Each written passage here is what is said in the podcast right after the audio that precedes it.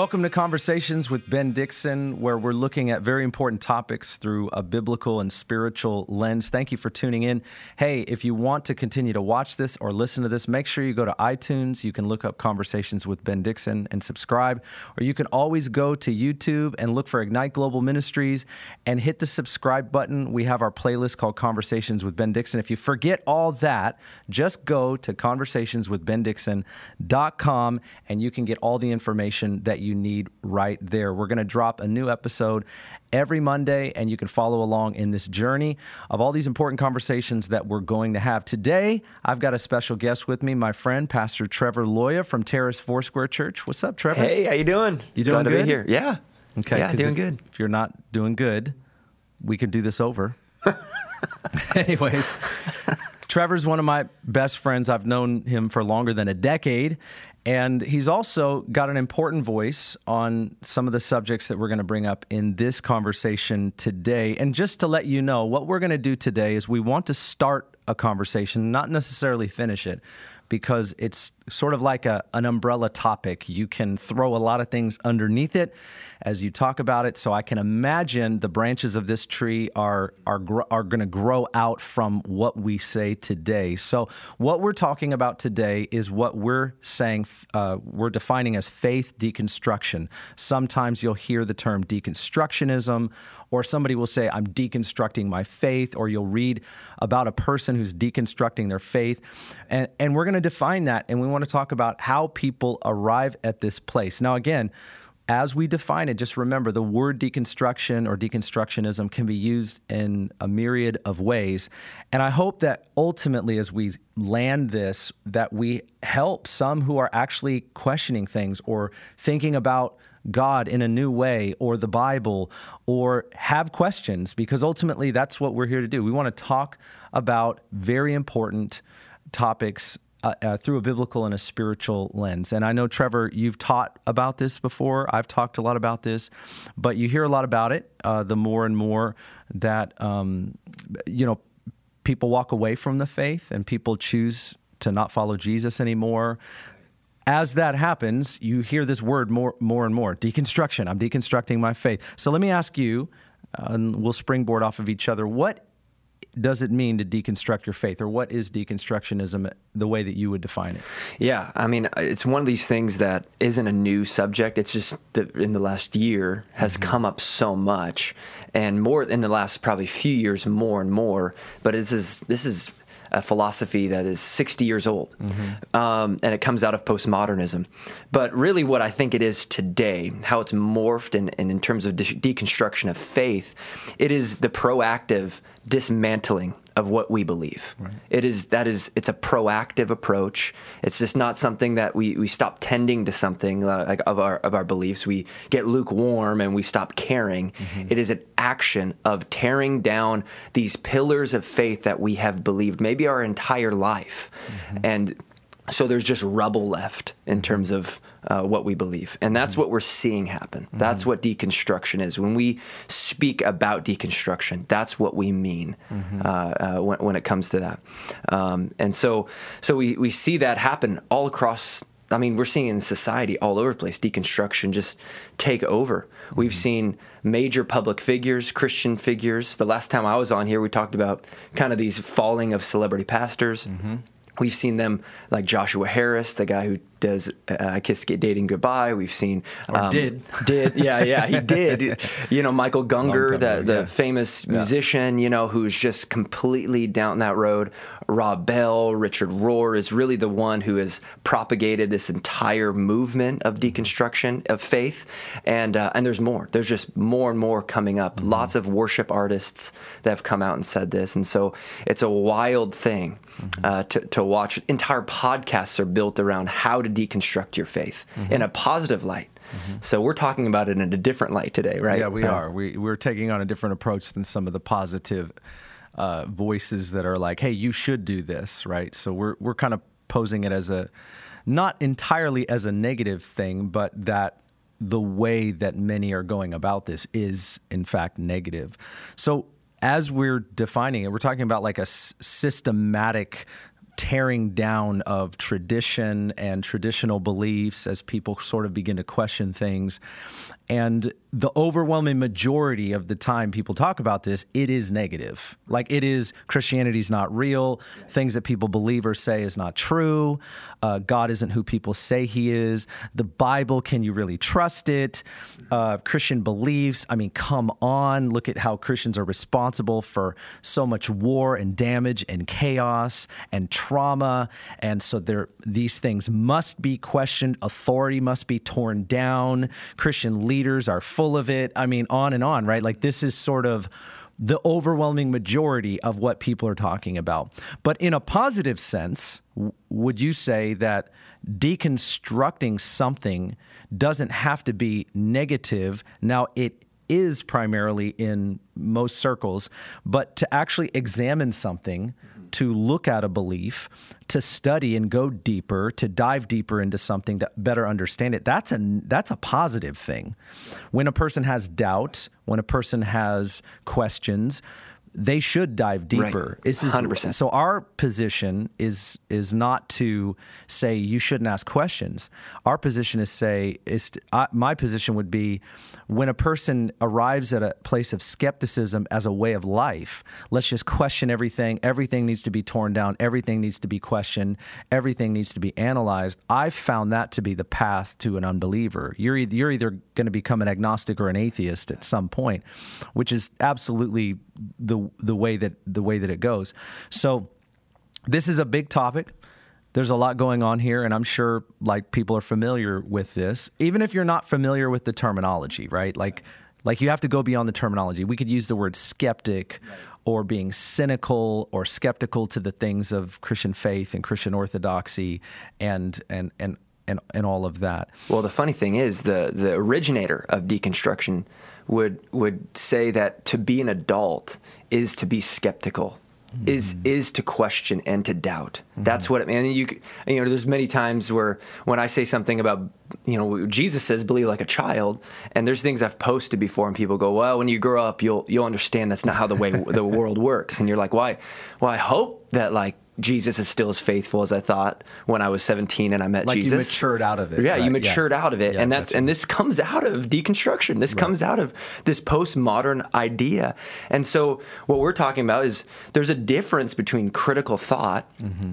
and the way of deconstruction. Mm-hmm. Uh, we can analyze things, ask questions, and be honest about the doubts we have. Mm-hmm. That's normal. Doubt mm-hmm. can be uh, a really important thing to grow our faith. It can mm-hmm. make us ask questions to go us, go to the next level of faith. Right. Deconstruction does the opposite.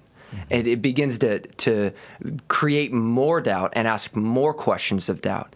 Now, a lot of things that propagate this is when, when we deconstruct, we start questioning the authority of things mm-hmm. because we wonder if the intent of a person speaking or a book that we read or uh, traditions we hold are uh, are of good intentions. Mm-hmm. And so when we find one bad intentions, one bad intention, we throw everything else out. Right. And that's a problem with the that's the problem with deconstruction. It it throws the baby out with the bathwater. I know it's a terrible term to say, but you know, it really does. It, you you throw out so many that good things. Bad, that is a weird it is a weird term. Sorry, keep going. If you really think just, about like no, let's thro- not think you know, about it. It's just bad. baby shouldn't be thrown. keep going. Yes. Yeah. Don't throw yes, baby. Yes.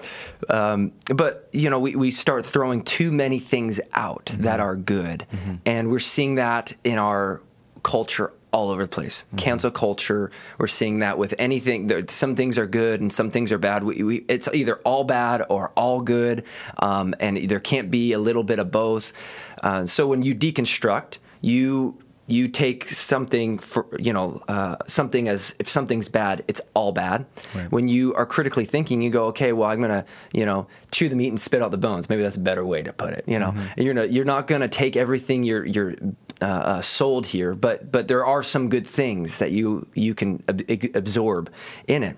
And so like the difference is like we've done real estate. You taught me how to do real estate. I did. You're welcome. Oh man, yes, yeah. yes. Um, but like there's difference, you know, when you've done renovations and yep. things like that. So mm-hmm. when you when you come in with a house inspection, it's a non-invasive inspection The guy comes in, what a do we have professional. here? What's wrong? Because you want to fix it Yeah, ultimately. yeah, and they're going to have a critical analysis of the home. Mm-hmm. Is there defects that they can find? And so they'll look through it, and that's a critical way of looking at something. And then they give you like a 30 page uh, analysis of Mm-hmm. all of these things, and you read it and go, okay, I understand the home I'm going to buy. Mm-hmm. You know, uh, deconstruction is like demolition. It's like you're not even inspecting; you're just destroying. You could be inspecting, but as soon as you find like, you know, one like there's a leaky uh, P trap. Right. You know, the oh, water all you heater is do- bad. Let's tear down the Right. house. Just tear down that exactly. Yeah. You know, and that's what ends up happening far too often. Right. So we're, if someone says deconstruction isn't bad, I'm just trying to think critically. Well, we, what we're trying to say is deconstruction in its intent is to tear down systems that even are half good. And, and it's okay to critically think. We're not saying critically thinking and asking questions and working through doubt is bad. Saying no, let's let's absolutely do that. We're saying deconstruction. We buy it uh, for what it is, Right. the intent of what it is, Right. can become very harmful. right. But we tend to find ourselves in that place often because things happen to us, and we go, "Oh man, Right. We want to advocate inspection. We, we want to advocate people critically think about their faith, own Right. their faith, study their faith, seek God on a deeper and more meaningful level, uh, uh, especially as we grow. As we, as we mature, we're not trying to mature out of Christianity. Right. We're trying to mature deeper into Christianity. And so there are questions that arise. We have to be able to answer those things. And I think also for the world that we live in, I mean, really, when our faith gets deeper and more robust, we're able to answer questions that people have. I was reading a guy, his name's Bart Campolo. Yeah. Tony Campolo's his dad. Tony Campolo's well known for progressive Christianity. Mm-hmm. He's was large part of the emergent church and all of that that Mm-hmm. Right. existed. And uh, but Bart's his son, I believe, and he he was he said this actually. He said, "I passed through every stage of heresy. It starts with sovereignty going, then biblical authority goes, then I'm a universalist. Now I'm marrying gay people. Pretty soon, I don't actually believe Jesus rose from the dead." Uh, in a bodily way. And I thought that quote was interesting because actually I've seen this happen with people. I've seen them get on this path where first I feel like what happens is uh, people will start to question the Bible. Right. How you get there is a number of ways, but Right. but usually I'll see people say start to question the Bible in one way or another, not to ask questions of the Bible or to seek a deeper and more um, uh, more understandable way of a passage or where the Bible came from Right. or anything like that. Totally. But they end up questioning the Bible, and that is a slippery slope to Right. what he says. I ended up in universalism, and from universalism, he just ended up becoming an atheist. Right. Um, that actually is the path. In fact, when I lived up north in in Bothell, I saw that happen to Eastlake Community Church. Right. And I felt like people were throwing stones at me when I started bringing it up because we, and I said the same thing about Rob Bell. When Rob Bell and Velvet Elvis started to question the virgin birth, Mm-hmm. and one of his comments was, You don't need to have the virgin birth to believe in Jesus. Right. And it was so interesting because all of a sudden you're like, Well, if the virgin birth wasn't Right. true, Right. then Jesus wouldn't be sinless. And he Right. didn't connect the sinlessness of Mm-hmm. Jesus, being fully God, fully man, uh, to his virgin birth. He couldn't be born through the line of Adam. Right. This all gets cleared up in theology. That I would only know, uh, that I only know because I've studied it. Now, there are things that I don't know, and I'm not claiming to know everything, but I Right. wanted to understand that. Yeah. So I studied it. Okay, what does the Bible actually say? But when I read Velvet Elvis, I was like, this guy's like playing around with things that are Right. historically orthodox. Yeah. And when you start to do that, inevitably what you're going to do is question everything. Mm-hmm. But I didn't feel that he had legitimate questions in his book. I didn't feel like it led me to a place of like introspection or Right. deeper study. Right. It wasn't about finding more meaning for the scripture. It was like, well, we don't really need this to have Christian faith. But what was interesting is, is that Rob Bell, over that period of time, he just kept taking steps down that logical path. Well, if you don't need this, and this maybe isn't true, and I don't think I can believe that, he just kept sowing into his skepticism. Now, I started saying that. At that time, I was like, hey, I don't think you should be able to say the things he's Right. saying. I'm not saying you shouldn't be able to ask the questions that he's asking. Right. And there's a difference. And when I was trying to help my friends who really loved Rob Bell and his remember the Nooma videos, it was like, well, so that like we Right. want to be in the world today and and know how to love people. Oh, yeah. like I just Yeah. he, he always had a I mean, way. it was the first like artistic Yeah, expression of the- thing. he- Like, and he was good at that. Like, Right, come right, on. Like. I'm not saying he wasn't good at. it. I just, I just remember um, one of our mutual friends showing me a Nooma video for the first time, and I, I remember. I, I was like hanging on to the words. Well, uh, so I mean, it was super hip, and it, they were. It, those were like the, YouTube videos before yeah. YouTube. You know, Those were the days where people were talking about like the oil crisis and like he's wearing glasses that have more petroleum in them than, than like you know you know your glasses your glasses and your shoes have more Right, petroleum right, in them right. than they need to for you to be talking about the oil crisis today. But uh, anyways, I digress. My point, you know, that's what people were like questioning. Like, should you really buy Hershey's chocolate because of the you know the the the slave trade and all that kind of stuff? But all the while, there you know people are having handbags that are. Ma- I, I, it was it was insane. It was just we- it was like.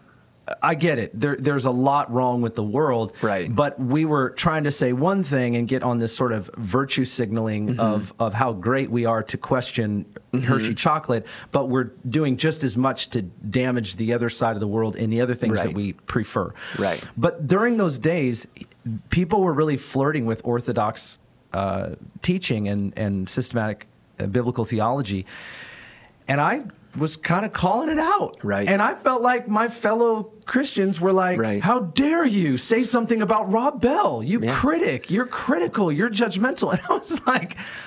So this guy can question Orthodox Christianity, but I can't question this guy. Right, Right. I was like, I'm not. I wasn't calling him a heretic in those days. No, I was weren't. just saying it was scary. Right.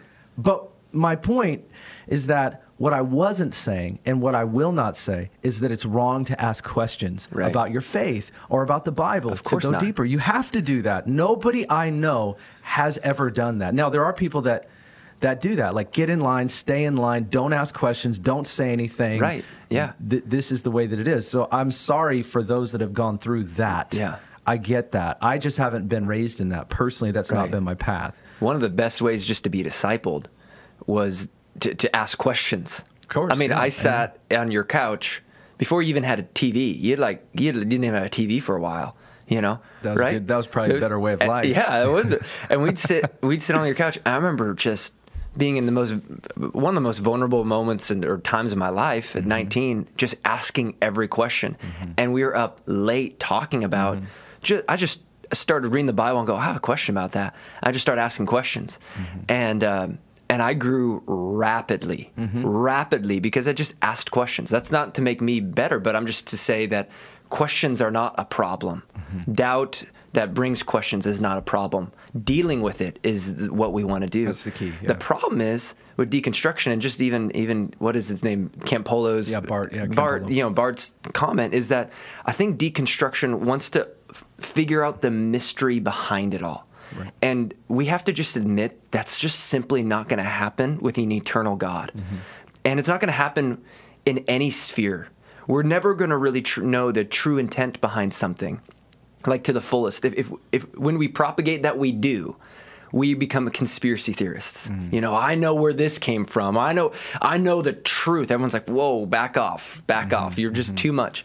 But deconstruction wants to uncover mystery, where there, there's simply we have to accept that there is some mystery to the virgin birth. Like, yeah, that sounds impossible because it's only happened once, right? it's of course it's a supernatural working of God. And Right. if we believe that God is all powerful, mm-hmm. if God is all creator, if God is all loving, can he do this Right. for his people? That we have to answer that yes, he can do that. How?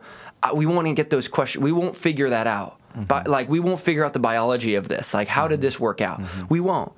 Uh, and that's okay. We just have to be okay with those things. Mm-hmm, mm-hmm. We have to, you know, and, and so when we go through the deconstructive journey, we'll never be satisfied enough. Mm-hmm. It will lead us into a nihilistic place where where we we get in all time lows because we just figure out, whoa, like I don't even know what is up from down anymore because we just the purpose of life and truth is just to keep asking questions and oh my gosh mm-hmm. you know and questions for questions sake mm-hmm. you know and uh, and and that's that's the hard part about deconstruction that is it it can be a slippery slope mm-hmm. it can definitely do that to us yeah i haven't seen it lead to a lot of healthy places i have seen disciples who ask questions right. go to healthy places and again everybody has a right to do what right. they're going to do but at the same time we're just talking about what's healthy yeah. I, I personally have not seen people that engage this path uh, go to healthy places. I have seen plenty of disciples who ask lots of very hard and difficult questions go to healthy places of course. Mm-hmm. i have questions. I, sometimes i'm as i'm talking to people they talk to me like i don't understand. Right. You know it's like well you've never been on the path of deconstruction or you've never it's like what are you talking about? Right you're you're treating people like you right. like you have this unique experience where you're willing to do things the rest of us aren't willing to do. Actually, that's not true.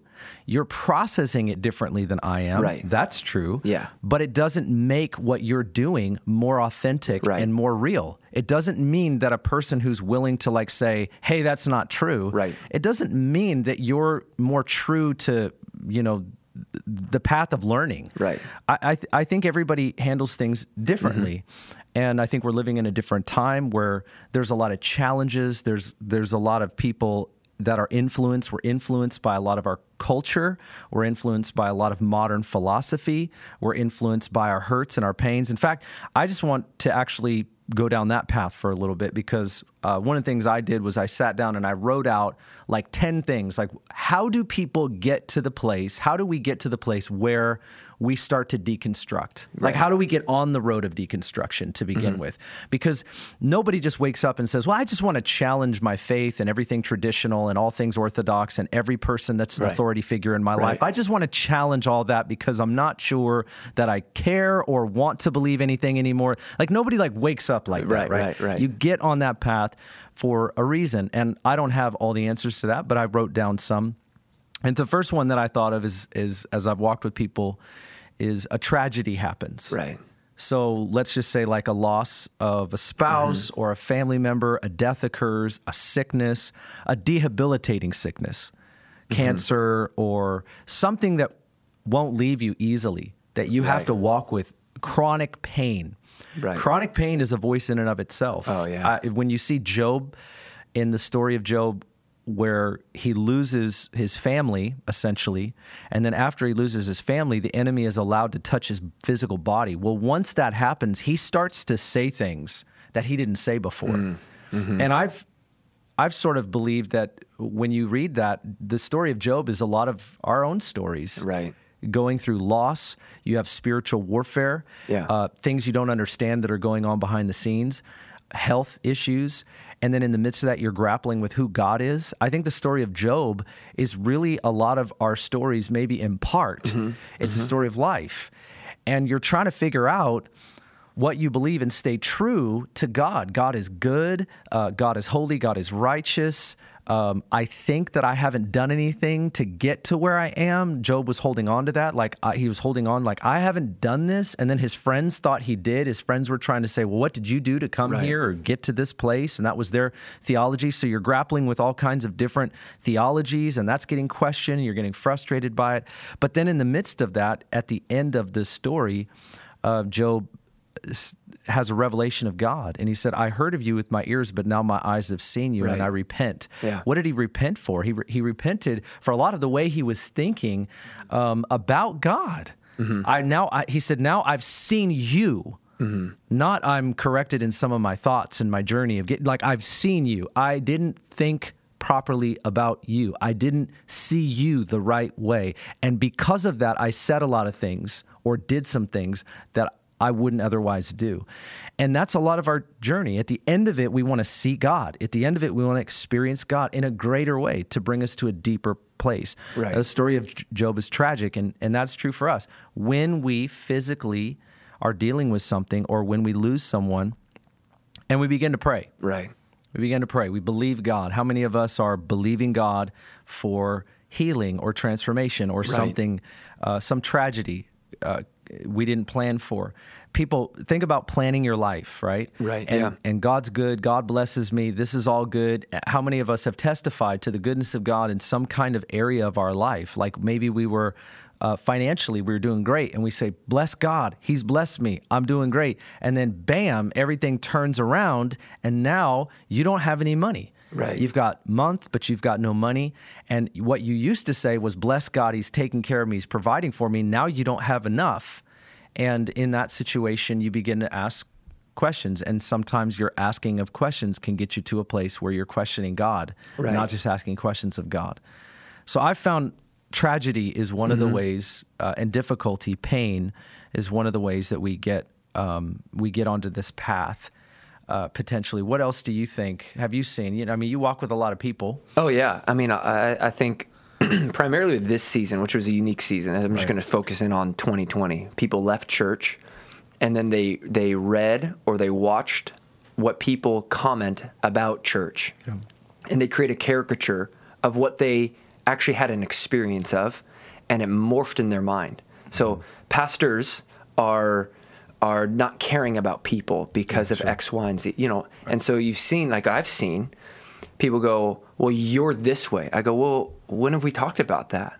You've we've not, I just hear it through. People, they don't even talk to me, and and I'm okay. Like they're going to make their just choice, and okay, I, I'm going to do my best to reach out to them and love them and do do what I can. But at some point, you go like, we can clear up this caricature that you have created in your mind um, by just sitting down with each other. And I think it's easy to do that. But uh, ultimately, it is uh, th- that that aside, I think a one big thing is like the church hurt problem, the church trauma problem, um, which I think is very true. I mean, everyone who's been a part of a church has been deeply hurt by people. So have I. Yeah, I have too. I don't know why people don't think I haven't. Yeah. Or like you don't understand, r- really. Yeah. But Yeah, I also I get it. church. We get I- hurt, you oh, know. people have Yeah. Mm-hmm. made me really frustrated, and I've been disillusioned by how people have treated me, um, especially as a young man, and all those things. But at the same time, church has been where I've experienced the most generosity, Mm-hmm. the most grace, the most care I've Mm-hmm. ever experienced. Like even in in in things that that they've had to call me out on. You know, like there's just I'm a sinner, and I've affected uh, the church poorly even before I was a pastor. And I've had to take correction.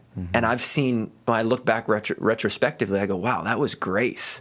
I'm so thankful for those moments. Even if some things weren't done perfectly, I saw the intent of grace behind it. I've seen, I mean, for my family, my, my wife, and she's very open with her, her struggles, but has had a lot of mental health. And so when people talk about mental health and how the church has not been a safe place for those struggling with mental health, uh, I, our story is the very opposite. Mm-hmm. The very opposite. Our pastors, including you, have run to our aid, have mm-hmm. not belittled us. You have helped us and told us, you know, we've, we've leaned on your voices. What do we do in these moments? Mm-hmm. And we've seen the beautiful parts of church as, uh, and, and very, we've seen very minimal of the broken parts. I'm not trying to diminish anyone else's story.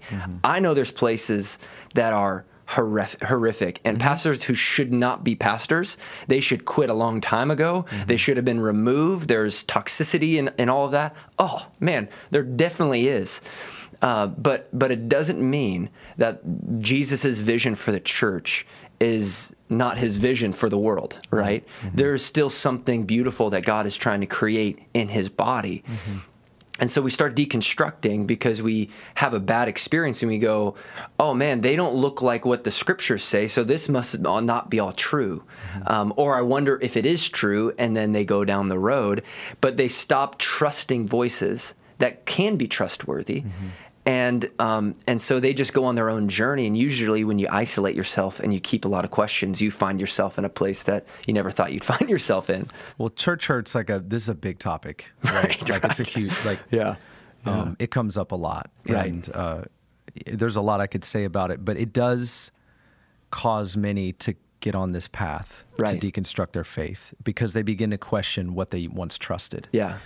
Um, yeah. So here's the reality: is that I was public humiliated, publicly humiliated one time in a church, publicly, and that was that was very difficult for me. You know, I was 23 years old. I remember it like it was yesterday. Wow. Um, you know, I won't go through it, but yeah, it was it was terrible, right?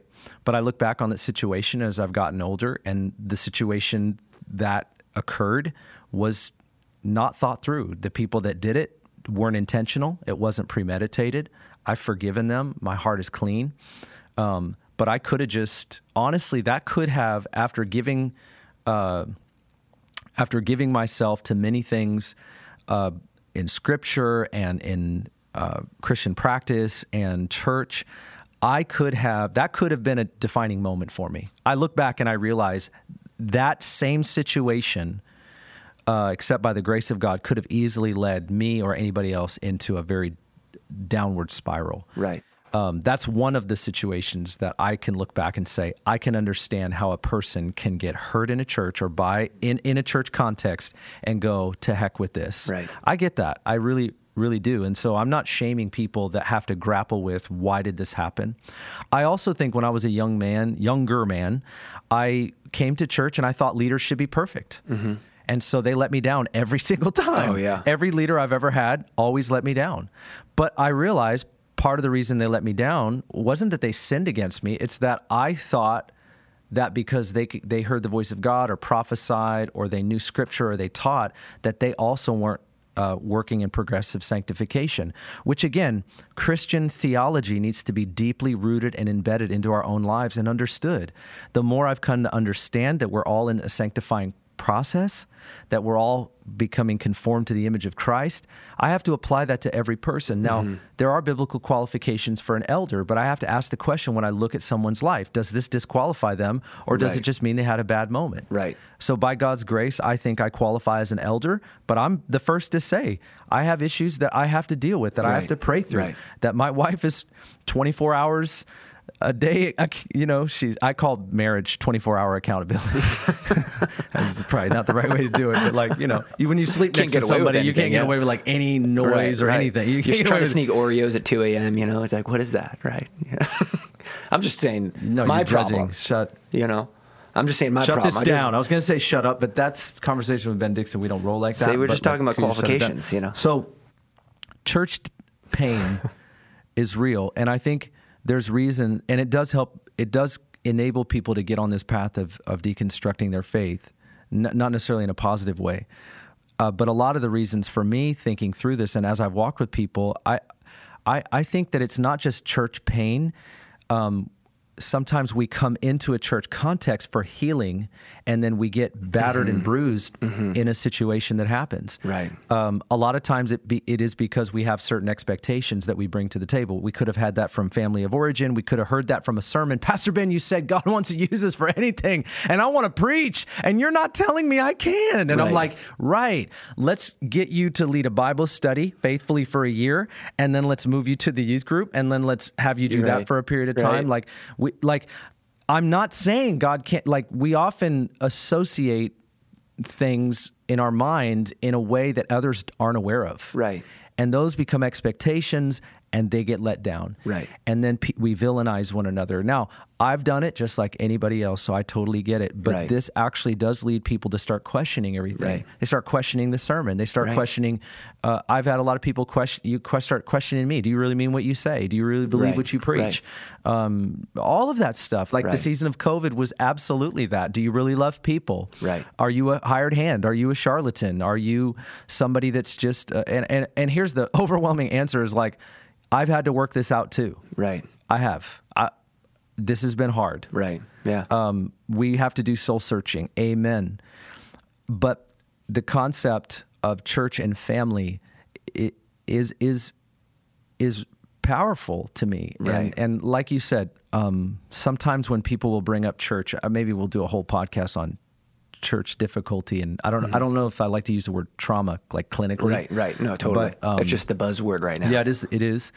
But like, I totally understand that. And there, there are when you have the larger the church, the more room there is to get hurt. Honestly. Oh, yeah. Because there's just, I don't know everybody in our church. I don't know where they're at. I don't know what they're struggling through. I don't know what they're saying to people. Sometimes I hear about it and I'm like, who said what to who? Is that really what happened? Right. Um, so it it is real.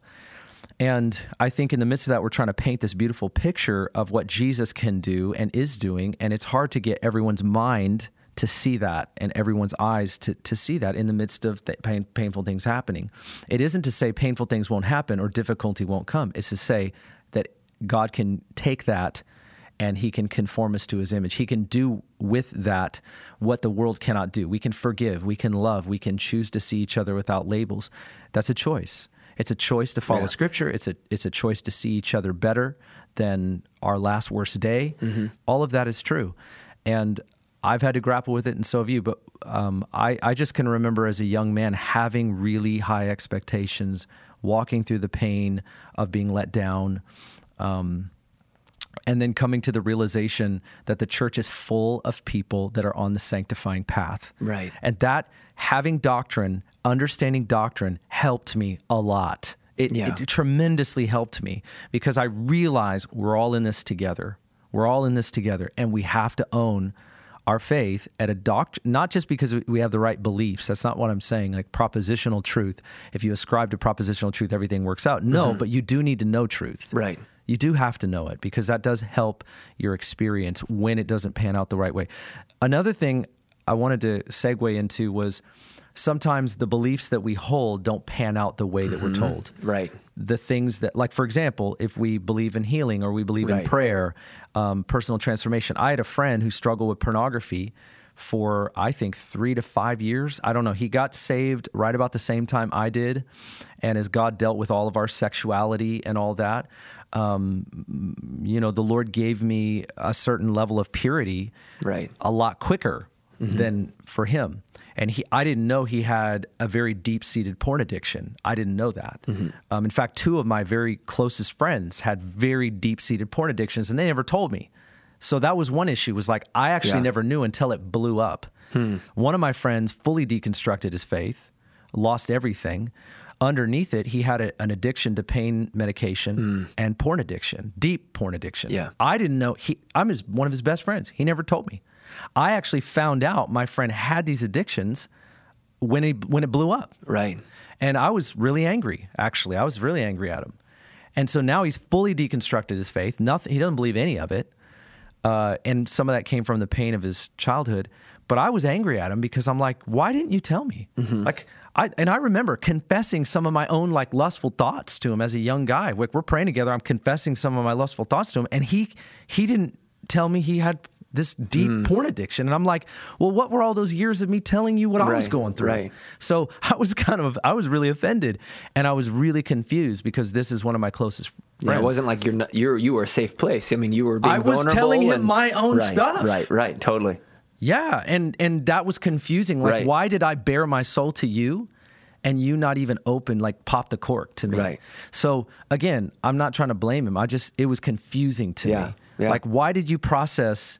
The same truth that we both had, like we were there praying together, we were reading the scripture. The Bible says, "Confess your your sins one to another and pray for each other that you might be healed." And I'm giving you mine, Right. And in exchange, you're barely giving me anything, Right.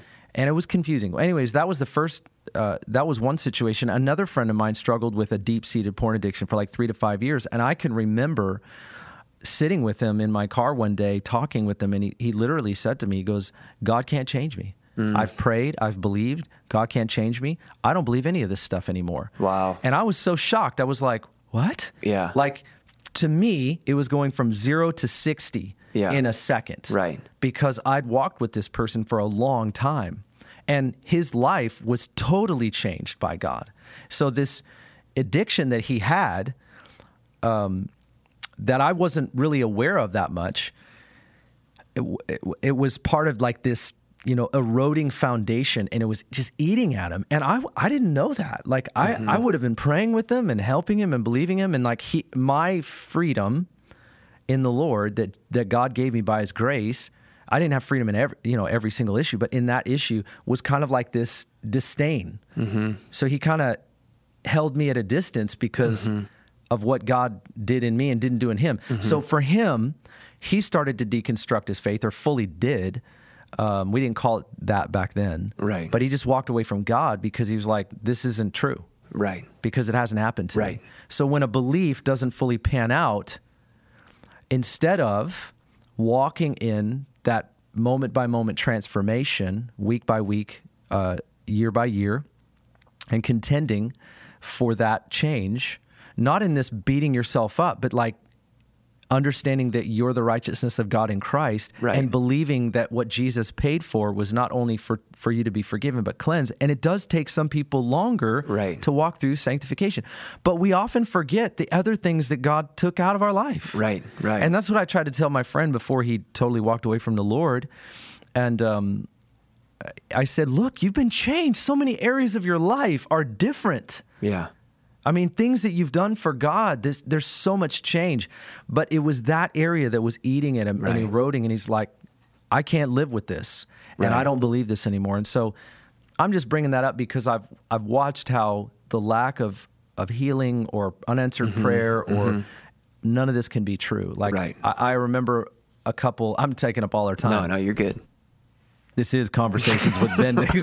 With Ben Dixon. But today it's with Trevor Ben. Loya. Yes. But I had a I had a uh, a couple one time, and this is where you know, being a Pentecostal charismatic Christian, we believe in the power of God and all of that, but we don't overlook the process. Mm-hmm. And sometimes I've had people size me up and say, "Well, you believe in miracle signs, wonders, automatic, immediate healing and deliverance, like you don't have to walk through anything." That's so not true. Okay, so yes, we pray for people to be delivered of, of massive sins uh, that are cycles that they can't rid themselves of because Yeah. we need God to help us. Yeah, totally. So I do believe in freedom, but I don't lack a process, like an understanding of progressive sanctification. And so I've been indicted for that, like over the years many times. I remember one couple and they just like I mean this is just funny, but they ended up writing something about it, like uh, their experience with Ben Dixon. I don't I don't remember. I don't recommend that you go look this up. But there was there are things if you did look it up, there might be so somebody sent me a blog that a person, a couple had written Wow. about my me Wow. and my ministry yeah whatever anyways and it was like how the the overarching thing was how pentecostals are just out of their minds. Mm-hmm. They think god is just this genie in a bottle. And and then so they brought up this scenario with me which was completely false. And I mean, again, once again, no communication, di- weren't willing to talk to me about it. All of that was evidence. And I'm not trying to justify myself, but I No, was so shocked when I read it. I thought, guys, you could just literally have an appointment with me and discuss this with me. And it up in the You minute. listen to two sermons Right. and you thought you're an, you're an Right, idiot or right. whatever they, they thought about me. Uh, but none of what they said was was true, and I was like, "Well, gosh, at least get it right, right? If you're going to publish something, at least get it Yeah, right. get- I'll if give you you disagree, Yeah, yeah, yeah, If yeah. you disagree and you're a cessationist, okay, fine, we Okay. do disagree, but like at least fully represent my beliefs. But I do think, once again, I think that sometimes we hear a sermon or a teaching and we assume that's the fullness of theology. Right. And we go, that's not my experience. So all of this is a sham. Right. Which again could lead to understanding their superficiality in our own understanding of what the Bible even teaches. So we're throwing out not what the Bible teaches, but we're throwing out what we think it teaches Right. Right. instead of going in deep and saying, what does it teach? Right. What does it say? What am I supposed to believe here? Which is, again, inspection and introspection and theological question rather than deconstruction. Right. All of that being a healthy thing. But instead of doing that, we're going to go deconstruction because it's easier Mm-hmm. to just literally throw myself to the flesh. And let's just be honest like, at some point, the flesh is the easier option. 100%. I could say that for myself. The flesh is an easier option. It's easier to fly off and get angry than Right. pray for those who despitefully use me. Right. Yeah. And I've wrestled with that. Like, yeah, I want to just say, I don't want to deal with this. Yeah, I want to say, I don't really see the point in this. But when I read the words of Jesus, it leads me a different path. And I have to struggle with that. Right. It's not like automatic. Right. That's why you need the words. Right, right. like the words are there to lead us on a better path. Yeah. But anyways, I, have got like ten things I told you. I, they're all podcast worthy. Well, I think part of that too is is you know like the old ex- the, the expression I remember hearing it all the time when people were evangelizing me. You know, like the devil owns the fence. Like, are you on the fence with Jesus? Like, Uh, because the devil preach. the That's devil good owns the sermon. fence. The devil owns the fence. Right, you can't be on there. And I see. Can I Oh use yeah, that we can just. I don't know. I didn't Keep originate it. sorry, I mean, I did. It's really good. Quote me. It's trademarked. Uh, no, but like, uh, but we w- there's a lot of people who have unattended faith Hmm. in their life, and when they do, when they have a belief and they have maybe the upbringing, but it's it's been like a secondary to other things in their life growing up. So, for example, Fuller did a study on what was when they watched people walk away from Jesus. Was it was it because college? Was it because the universities taught them? Was it what what was it? What was the key factor? What they said was families who do not make church and faith a priority. Mm-hmm. So that means in our in our world, people will say, "Well, we got soccer on Sunday morning. We can't make it." or or my kid can't go to youth group. Not that church brings about oh, the only right, way right. to be saved. Yeah, yeah. But you, when you're a disciple, you build your life around the priorities of what a disciple is, and we can look in the scriptures and say Bible, prayer, worship, uh, community, together, mission with Jesus. Those are just five essential, quick things mm-hmm. that we should build our life around. Yeah, and your and family. When, yeah, yeah, and mm-hmm. and when you are when you have that secondary to other things other um, activities in your life, mm-hmm. work and enjoyment and other things like that, there becomes a lack of a priority. Mm-hmm. And they're saying when you have a lack of priority, it's like it, the deal's done when you get to the university and they start hearing all these other ideologies and you go, well, it's secondary anyway mm-hmm. to my life, so I'm going to throw this out. Mm-hmm. You know, and it's just easier to live in that place. And what we're having to deal with right now as the church is that churches that aren't missional in this COVID weird moment that's kind of going to last a long time, mm-hmm. churches who aren't missional and helping people live on mission with Jesus and make Jesus the primary thing in their life will die. Mm-hmm. It, it, they're, they're saying this. this. Mm-hmm. These are things coming out right they're now. They're already dead. Yeah, that's, yeah. That's, and that's the manifestation. You're dead. You're dead if you're not on mission with Jesus. Right. And but a lot of Churches. the church, right? Yeah. I mean, we've served the church and we are merciful to people in process who are, you know, slowly getting on track with Jesus and mm-hmm. slowly getting involved. We loved we love everyone who walks in, even the most consuming people. We try to love them best, you know, when they come into our churches. But it, but a disciple is is not they're a consumer of God's word, mm-hmm. but they're a, an active participant and uh, that that are willing to count the cost for Jesus, to willing to surrender their will to Jesus to do mm-hmm. whatever He asks them to do, mm-hmm. and and we need that part of people because right. those who are in that on the fence, lukewarm or living their faith secondary it's just it's easy to take the back door out like you said of the flesh is always the easier way right. and when there's a clearer line in the sand in these days that we're in it's just going okay well i'm i'm just trying to look for comfort mm-hmm. and so i'm just going to go wherever comfort is or you know they just follow their temptation mm-hmm. um, and so i feel like that that can happen a lot of times and it's not so much doubt it's just the path of least resistance you know and they so they deconstruct so they don't have to be accountable to something they once believed. Deconstruction becomes an option to kind of justify where you're at. Exactly. Yeah, i get you. Yeah no that that it's not something i thought about but that's really that's really true and very important to understand. Yeah. Yeah. Yeah. So so yeah i think we, we need to help think, people. what about like young people? Like for example when you're i came to christ when i was 19 and n- hardly anybody at the moment did. But then there were two people that did right, right in that time, and then multiple, like six months, seven months later. Mm-hmm. So for me, I can remember the first time I ever went to a young adult group, just as a way of illustration. I went to a young adult group, and like literally after the young adult group, I'm not even old enough to drink alcohol. And everybody goes to Sherry's. That's Sherry's back mm, in the day. Sherry's. If your name is Sherry, we're sorry. But, yeah. Uh, I know there is a Sherry that I deeply love, and you're watching this. I love you. Sorry, that's very true. But after the young adult group, everybody went to Sherry's, and all of those folks that were over 21 went into the bar, and they, for the most part, got hammered. Mm-hmm. And they weren't just having a beer; they got hammered. It was mm-hmm. like, let's go worship and hear the word, whatever whatever the group was like. This is my first time to a young adult group, and I came out of drugs, alcohol, and sexual sin. Right and now I'm at church.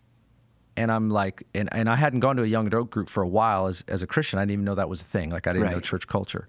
So I go to a young adult group, and then I'm I, I, go into the one part of Sherry's that I could go into and, and, to get something to eat with this group of people I didn't know. And then I looked at the larger majority group, went to the bar to get smashed, and I thought, I don't need church to do this. Like, right. I, I, so like I could tell they there were a lot of people in that group that were on their way to whatever that was. I don't know why they were doing what they were doing or whatever, but I was literally like offended because I was I got came out of that life. Right. And I think the difference was is there were people that were raised in church and they were going to church all the time, but it wasn't like their own faith. Right. Okay, so then like you're confronted like mm-hmm. so for me I didn't I didn't have my own faith like from the time I was 12 13 I was doing doing drugs and drinking.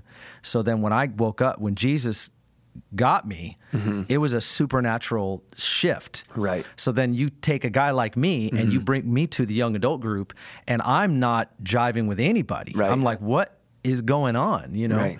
And and yeah, I had to deal with like self righteousness and all that stuff. Because, but really, the, there was the grace of God that changed me. Right. And now I'm trying to find a group of people that want to pray and read the Bible and all this stuff that I would never be caught dead doing a year ago. it's just so ridiculous. I'm in church five times a week. All of my friends thought I was a nut. Right. Like you're like you just have an addictive personality, and now you've put all your addiction on this God figure. And I'm like, not. You know, it's just super weird. You know, it was like that's what I was told. I literally I was working at a company, and a gal behind me was like Hindu yogi. I don't know what her deal. Like she was super like Eastern thing and meditative and all that. she, kinda, yeah. she was like, you know, I meditate every day to get my peace and all this. It's just, just how she was. But she was always irritable. And she told me, she was like, I have to meditate every day uh, to get my peace. And I was like, okay i don't i've never had to do that but like you're still not that peaceful you know i don't know if anybody's ever told you that but like you, like you should did you not stay in the sauna for an extra half an hour like so so in her mind everybody needed to do when, Sorry, no i just- mean it was horrible Yeah, she right. i was not 20 years old and this oh. woman that worked behind me was like you know 10 years older than me and I'm, I'm a brand new christian i'm trying to like love her and she's patronizing me like every day for me Totally. from a very you know because of my beliefs and she believed that the stuff she practiced gave made her peaceful and she was everything but that and i Right. thought can you not see the problem here lady like i literally have to dread coming to work and pray for you every day just to overcome Right. your lack of peace when you're trying to convince me to get peace i got to do what you're doing i think not what you're selling i'm not buying sorry right, right. that was therapeutic. Um, but that was my first uh, year of Christianity. And since I came in and I got radically changed, and I'm trying to figure out like what's going on with me, and I'm looking for people to help me with that. And then I go to this group of people, and I'm like, well, they're not going to be able to help me because they're mm-hmm. going down a road that I came out of. But what I didn't know then and I know now is that they were more raised in the church. And so as a result of that, they had to come to own their faith, right? So mm-hmm. they're sowing their wild oats and whatever. And and they had to walk to this place of like what do i believe what is true how do i practice christianity they hadn't gone through the things that i had gone through it doesn't mean they hadn't gone through temptation or life or had challenges Right. but I came out of a certain way of life and they're flirting with that way of life. Mm-hmm. And I think sometimes people that grew up in the church and have always had kind of that maybe potentially like a, a, a little bit of a bubble. Mm-hmm. They go to university or whatever, and they have their, their faith gets challenged when they're 21 and now they can go drink. Right. Their faith is challenged.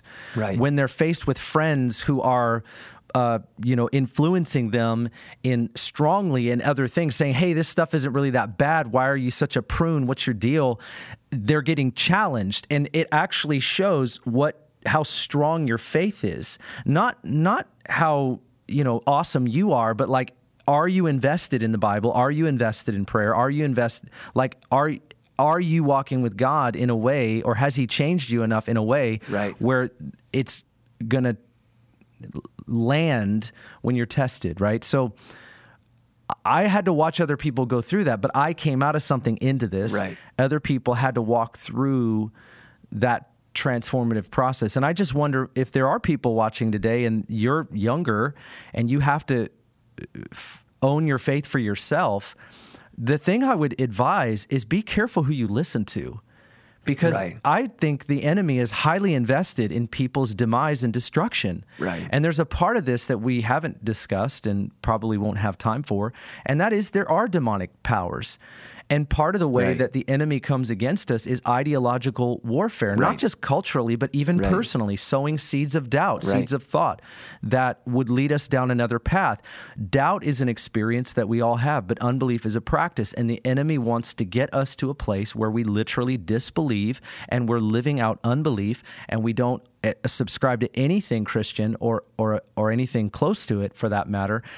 And there's an element of spiritual warfare Right. that some don't want to acknowledge. And that's part of why the naturalistic, intellectual, philosophical side won't bring that Right. up because Right. then it's like, well, you're scapegoating this entire Right. conversation by saying it's a demon behind every rock. That's not what I'm That's not- saying. no, no, no, yeah. But I am watching young people get attacked. For example, if nine out of 10 young people, young men in particular, are literally not just flirting with pornography, but they're looking at it. When they go to church, they're feeling guilty every time a preacher reminds them of walking in a holy way. And so instead of actually dealing with their own sin and saying, God help me, they're saying, well, that person, that preacher must have his own issues. Right. That's deflection. That's blame. Mm-hmm. Instead of saying, asking the question, how did you get free? Right. Right. Which requires humility. right. The option of the flesh is to like say everybody else is a liar. Right.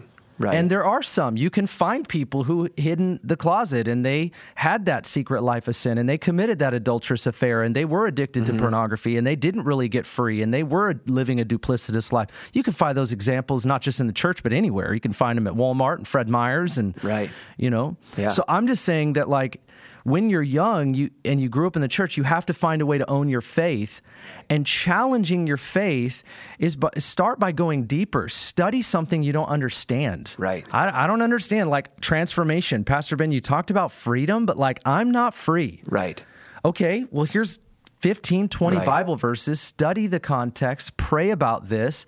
Have you confessed your sin? Have you practiced the Bible? Not because I'm trying to make you feel guiltier, but I'm just trying to say, like, in an honest way, if we're going to test the tenets of the faith, you have to at least appreciate and understand what they are and ask yourself if you practice them. Because if you haven't, you can't challenge the truth of something if you haven't understood it and practiced it. Right. Right. Right. And then if you have, you need to get outside consultation by Right. a trustworthy source yeah. Get humbled. I mean, you just got to humble yourself. and say, have I done the right thing? Right.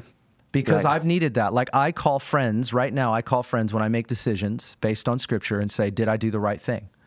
Why do I do that? Right. Because I want to make sure I'm seeing this the right way. Right. I- right. Because I, can. We can miss the mark. We can just miss it when we're isolated. I've missed the mark, Right. man. Oh, yeah. Oh, yeah. right. So lots of things. Um, but young people have to understand their faith. They have Yeah. to come to appreciate their own faith. And I think that realizing just to even cap the demonic thing, the you know we, we look we look for temptations as what are physical earthly pleasures and that we're tempted by pleasures but we are tempted also by ideologies we're tempted right.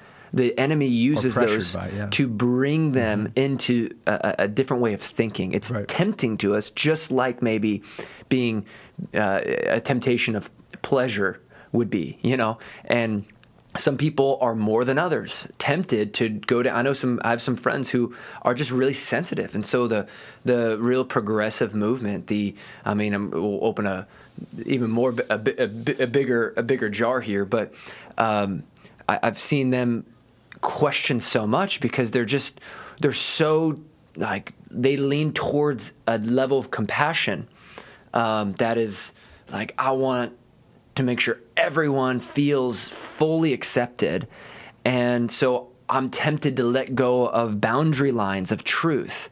And they're constantly tempted to do that. And we go, well, you need to know that temptation. So when we talk about purity, for mm-hmm. example, we say, well, how do you w- make sure you live in purity mm-hmm. in a righteous way? You, you put up some good fences in your life and mm-hmm. bring up accountability. Well, the same thing with some of these ideologies. Yeah, these. Let's ask these questions. Well, why do we not equate love with acceptance? You know, all the questions that we have today, which is another podcast. But you know, just create some healthy boundaries and healthy conversations. And and most of the pastors I know, if not all that I know that I have a relationship with, will accept your questions. It's not gonna you you won't be put to shame Yeah. with the doubts or the Right. temptations you carry. You know? Oh, true. I mean, I met with a, a young guy in my office. He's an he, he considers himself an atheist, and he spent about an hour challenging uh, my beliefs. Some of which, by the way, and I totally appreciated the fact that he met with me. So if you're watching, uh, thank you for meeting with me. I thought that was not only courageous of you but respectful. Um, he challenged you. Challenged if you're watching. I'm assuming he's watching. I, yeah, eh, maybe, uh, but challenged my beliefs and uh, and it, it, that was that was kind of interesting to me. And there were a lot of beliefs that he challenged that I don't hold. Right, so he was kind of just saying like, "Hey, uh, I won't get into it, but but there were that's, that is another podcast. But there, but again, there's the assumption that like you're, you know, what you believe about creationism and what you believe about scripture and what is literal, what isn't literal, and all those kinds of things. And so he kind of saw it as he saw me as a conservative Christian without asking me any questions, and that's another.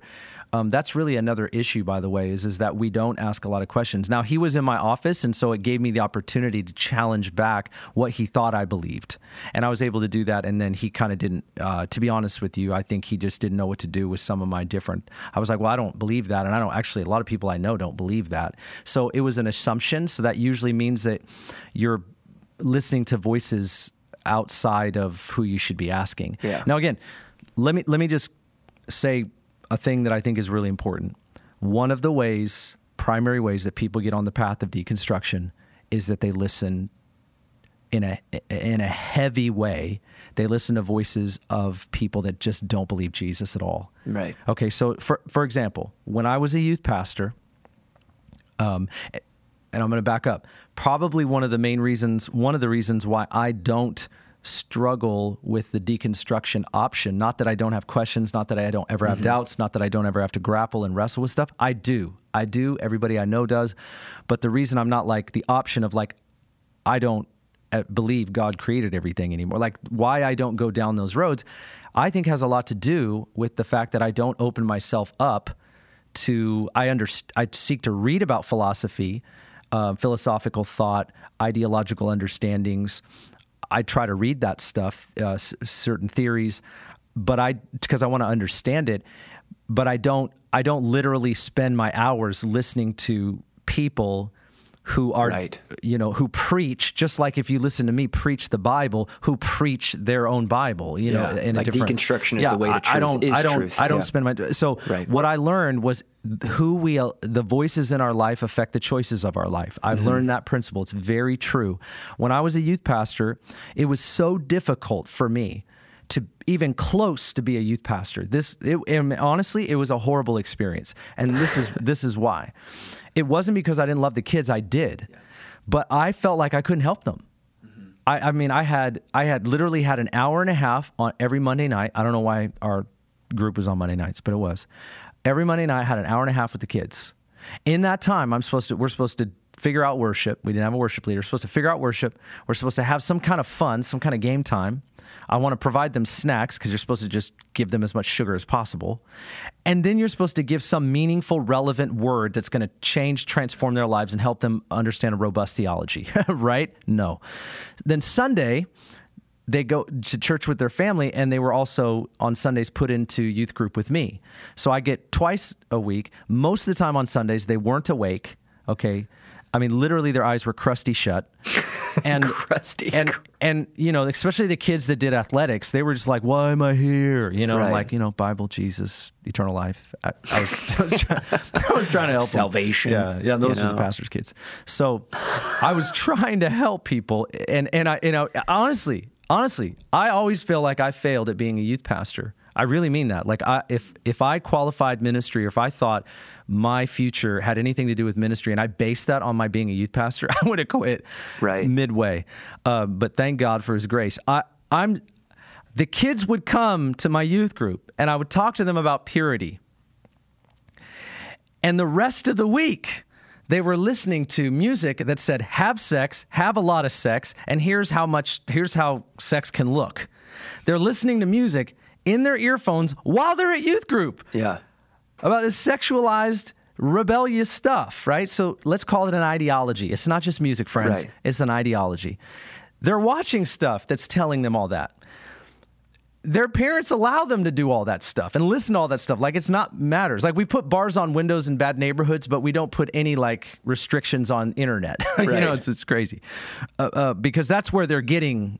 That's where they're really getting hurt and affected they're listening to, they're watching to, their friends are acting this out. They're in secret, they're doing this. Many of the boys were on pornography, feeling guilty, making fun of all those kinds of things. They don't want to talk about it. They're scared to death. I caught one of them actually literally on a pornographic site when I went to go meet him at his house. That's how addicted he was, that he was willing to like be on the computer in the house with his parents in the other room and i'm literally walking up to the front door and the blinds were open and i saw him on like I, it was horrific like and i had to tell his parents and they hardly did anything about it so i thought being a youth pastor is horrible because i'm sorry for youth pastors but you have to find a new strategy and uh, and I honestly I didn't want to do it. I didn't want to do it. I was a father of two teenage boys at the same time, and I'm trying to parent the two teenage boys, and I'm trying to be a youth pastor. The culture, friends, the world, the internet was all telling them, just in the issue of purity, have sex as much as you want in crazy, grotesque ways. Then Ben Dixon, youth pastor, is saying, live in purity. God's be- God's blessing and God's best is found in your obedience to Him and to His Word. He can tr- He can transform you. He can. The influence were s- were so heavy. I'm trying Right. to paint this picture. The influences were so many and Right. so heavy. When these kids came to listen to me, the only thing they felt was guilt. The only thing that they associated with my preaching was you are telling me something's wrong with me and I just feel guilty and I don't want to be around you. So they didn't want to come to church. They didn't want to listen to what I had to say, even though I was trying to. I wasn't preaching against them. Right. I was preaching against sin, and I was trying to help them on the path of purity, reconstructionism, reconstructing your life, Right. purifying your life. But deconstruction was an easy option because these voices were so inundating the way that they thought and the way that they lived that they couldn't conceive of another path. Right, right. And so what I'm trying to say is is that I learned even being a youth pastor that you cannot have five influences in this lane and one or half of one or some of one in this lane and and and deal with that in a way that you're going to be successful. Right. So when sometimes people will come to me, Pastor Trevor, mm. and they'll ask me, or they'll say to me, I've had people say this, and maybe you said this, you, you know, if the shoe fits. "You- Pastor Ben, you just believe that if I read the Bible more and I pray more, then I'm going to be everything I should be. And I'm like, I've never said that. What I am saying is, is that if you read the scriptures and if you pray and you seek God and godly counsel and you invite these influences into your life that God has given to us, if you follow that, the chances of you becoming what the Bible teaches is great. Right. But you also have to decrease these other voices in your life. You have only so much time. You've got to choose the voices in your life. But you cannot have this inundating these inundating voices. You cannot have all these voices blaring at you and expect to be as successful Right. as we're talking about. There's Right. no way. So in my life, I have to regularly turn these voices off Right. you know, and they medicate you. Even just television, right? Even just too much television, it medicates you, even if it's not utterly sinful. My point is just to say sometimes getting on the path of deconstruction is just not that. Um, it, it it's not that mysterious. It can simply just happen because the people that you've chosen to listen to in your life in an overwhelming 100%. way are the ones that are encouraging you down this path directly or indirectly. And it isn't and I know you can you can bl- you can take what I'm saying right there and you can say, well, you're just telling me to get in line, stay in line, keep my Right, head down right. and do what I'm told. I, I'm not actually. Right. I am saying the voices in your life affect the choices in your life Right. Right. uh, uh, and and and be a youth pastor, and you'll find that out real quick.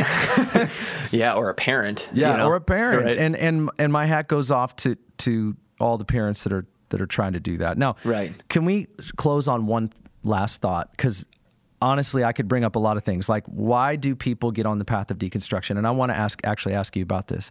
Um, I think sometimes we're we finally deal with a, a teaching or a thought or a theological concept that never made sense to us.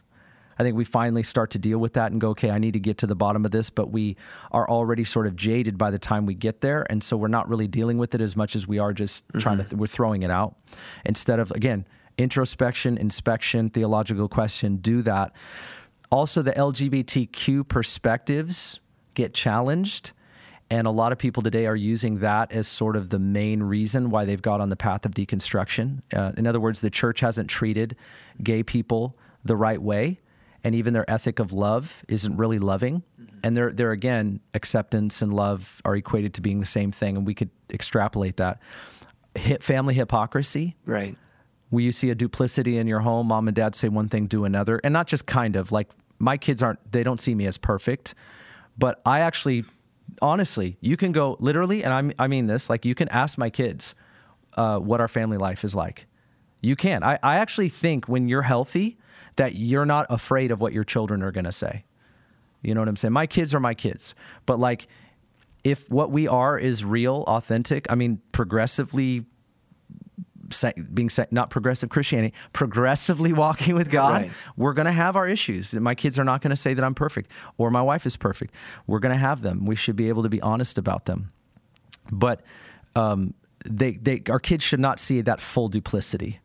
Right, right, right, Like where I'm cussing somebody out and I'm I'm smoking a blunt and like yeah, like it acting like it didn't happen. Yeah, I mean you that know? you know like and not asking for forgiveness and they get up. My kids right. are on the front row, 11:30 service, taking notes. Dad, did you mean that? you know, you go home, right?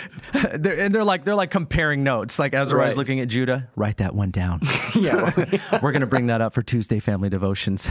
hey, Dad, did you mean to say this about right. yourself? no, I meant to say that about you. Anyways. Uh, but the last, the last one, can we have a little fun today? Yeah. Anyhow, the last one that I want to ask you about is intellectual conflict. Mm-hmm. Okay, because today I think that uh, a lot of the supernatural stuff is getting challenged. And mm-hmm. I would also say interpretations of the Bible mm-hmm. in in light of modern science. I think the and modern thought and philosophies. I think this becomes a massive problem. Mm-hmm. So, for example, um, you know, I've heard a lot of deconstructionists talk about how the Bible is it's preposterous to believe that Jonah right. and the whale. Mm-hmm. You know, the, these kinds of things. The first 11 chapters of Genesis, on and on and on it right. goes. And so there's sort of this intellectual conflict that they have that wakes them up to questioning it all. Mm-hmm. So I'm just curious again, because I get these challenges and interpretations of the Bible and so on.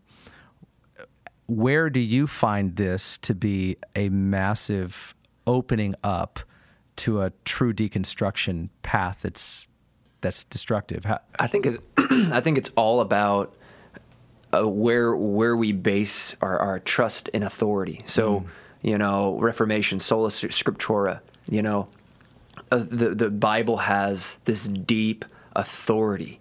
And, or does science, naturalism, materialism, whatever else isms that they're out there that we trust, mm-hmm. right? And we have to ask the question, like, are they reliable? And mm-hmm. so mm-hmm. I've come to the conclusion the Bible is the most reliable book historically we yeah. can put our trust in. Right. And we don't have time, but there is so much um, evidence that the Bible is historically accurate. Mm-hmm. And the events in the Bible are historically accurate from what we know and the metric we use to build uh, uh, history mm-hmm. and to know whether or not things happened or not. It it beats a lot. That's why right now no one can refute the Bible on that level. Right. On a, they try on a, to. on a general macro way. Yeah. It's yeah. always the micron. There's like stuff. micron yeah. of the supernatural, right? But in terms right. of going back and yeah. and so I've read the contradictions. I've read, you know, right, I've, I've, been, I've, been, looking into a lot of like what people believe for, about that for two thousand years. Uh-huh. That's what we've been dealing with. Mm-hmm. I mean, Christians aren't dumb. Mm-hmm. There's been smart people who have asked these questions, mm-hmm. you know, before us, and I. So I think the intellectual thing is is who do we end up just wanting to trust as our authority? Mm-hmm. It's really just bottom line of that. You know, I, I was I was watching some lectures by a guy named Bart uh, Ehrman, and uh, he he writes a book called Misquoting Jesus, and it's kind of interesting because he does basically say, if I understand him correctly, he does basically say that uh, there are a lot of there's a lot of historical accuracy to the Bible, and he even will uh, not deny some of these realities, but he uh, he challenges a lot of the contradictions. So I actually went through. He has this lesson on contradictions. So I went through some of those contradictions just because I randomly wanted to, because I, I know that we live in a time where when there's intellectual conflict, people have questions. So I wanted to see what skeptics and non-believers. He was a believer at one time, and he became an atheist. And he now he literally is an evangelist for atheism. He's he's a hmm. massive evangelist for atheism anti-Christian is mm-hmm. really mm-hmm. he's not an atheist. He's actually more of an anti-Christian atheist.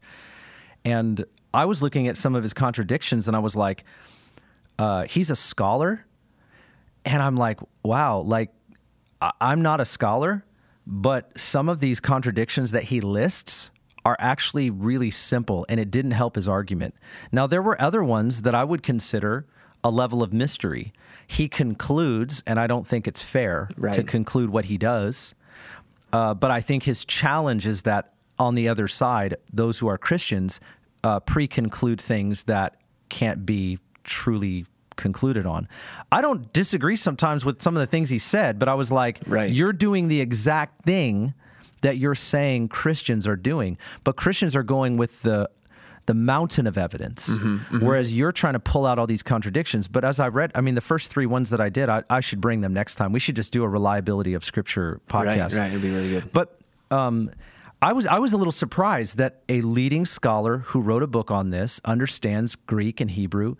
His contradictions were solved by synoptic gospels, and just having an understanding of four different pictures of the same event are going to bring about different detail. And while he understands that deeply, I was surprised of the contradictions that he brought up. I couldn't Right. believe it. I'll bring those next time on a reliability of scripture podcast. But what I would what I would say once again, this goes back to who we're listening to Yeah. when you have an intellectual conflict and uh, and and seeing the refuting. I like debates. My kids love debates. I I don't know what I'm breeding in my home here, but uh, I'm Miss Dixon. I I partially blame you, but it's very important. It's very important to again when you have an intellectual conflict. I think you a lot of us just don't go go t- very far Right. in discovering this. Okay, so let me let me close with this challenge. Okay, and, and- you, Right. you you're going to get your final thoughts. Okay. Yes. I, I have this belief that one of the reasons that our not not we have doubt, but our doubt remains and and grows, is because we don't satisfy it mm-hmm. and we don't try. We don't try. Okay, so again, I'm going to go after personal responsibility. So put on your seatbelt here for a second. I know that's what I'm doing, but if you have never studied where the Bible comes from, what the Bible is, and what the Bible is for, like literally, if I ask you the question, where does the Bible come from? How was the Bible put together? Who wrote the Bible?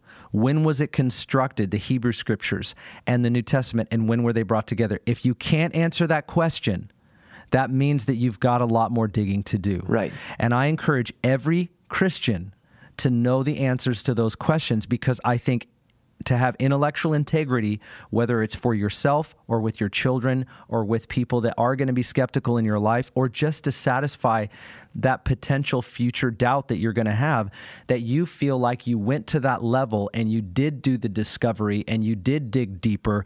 If you do that, it will fortify your faith. And I'm speaking as one who has done that. I mean, I can go a lot farther and a lot more issues. I will forever be studying God's word and seeking to understand spiritual truth. I'm not the guru, but I, in our bookstore at Northwest Church, I have the the book How We Got the Bible.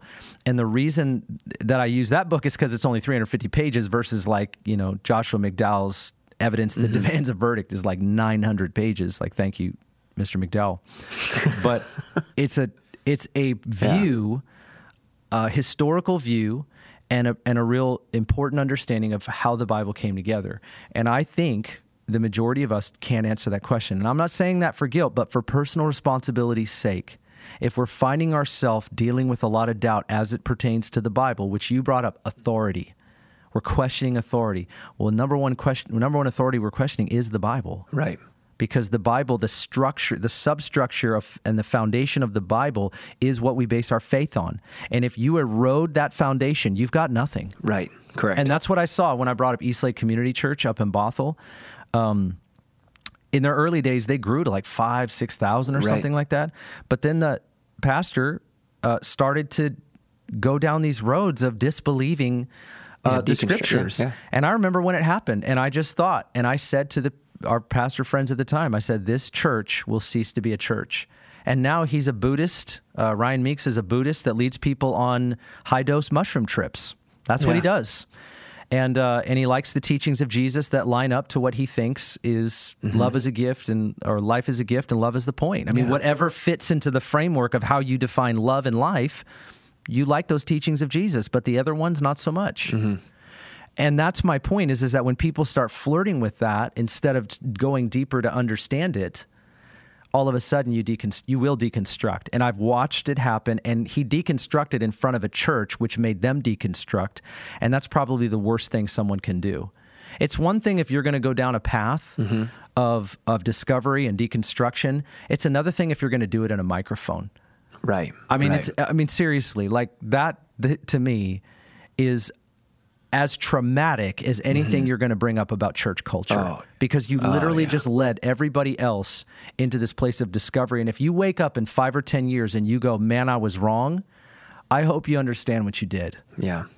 And that's the painful part of why a person like me was correcting that Yeah. and saying something about it at that time. And I'm, I'm okay to, to name names, not because I want to cast some shadow on anybody anybody's name or or to in a self-righteous way we're better than that group of people, but Right. rather like okay, fine, you deconstructed your faith, you had doubt that you didn't weren't able to solve, but you did it in a microphone Right. and you let other people into this new religion that Mm-hmm. you constructed and that to me is church trauma. Right. Oh. And all the way you did that, you called out everybody else's church trauma and you let everyone off a cliff. It's called a false teacher. I just don't That's I just don't is. buy some of that where it's like church trauma leads us to question everything and in your questioning everything like you're not leading everybody into another layer of exactly the same thing that you're running from. Right. And so th- this season of time that we're in it, it can bring out some good things with the in- intellectual conflicts that we have. But I also think that if we don't, if we're not interested in processing this in a robust way, I think it's going to bring on the same destruction that a lot of us are running from. Right. Right. And so, what's your final word? Yeah, I think I, I want to believe the best about people too. Like there are people who are using this to just get to, to do what they want. Hmm. But there's a lot of people who want to know truth and the world has given given them a process called deconstruction mm-hmm. to help them as the path to truth, to a path to of a, to an awakening. Mm-hmm. And I think we have many coming in into our churches who really want to know truth. Mm-hmm. And the reason why we're passionate and we're giving a critical analysis of deconstruction is because we know, we believe mm-hmm. the truth of Jesus. Jesus is the way, the truth, and the life. And we know what he's done to us. We've seen scripture, we've wrestled with tension of scriptures. We walked through tragedy with people, we've walked through our hurt. We've been faced with deconstruction. We're not. We're very familiar with these things, mm-hmm. Mm-hmm. and uh, and we have mercy for these things, and but but ultimately we want to be truth seekers. If you're on the path of deconstruction, look for truth. If you want truth, then you'll remain open to everything because uh, for who the Lord is, what He can do, and God will meet you. Whenever someone called upon Jesus, uh, he, he revealed himself. He showed himself to them. When Moses was, said, Who are you? God didn't withhold his name from him. He told him, and then he gave him an, assign, an assignment, right? And walked him through his own doubt and his own process so that God can ultimately lead his people out of the slavery of, of Egypt. And I just felt like this, this, um, this there's this little verse in Jude. Um, Jude was, Judah was uh, one of Jesus' brothers who didn't believe until the resurrection.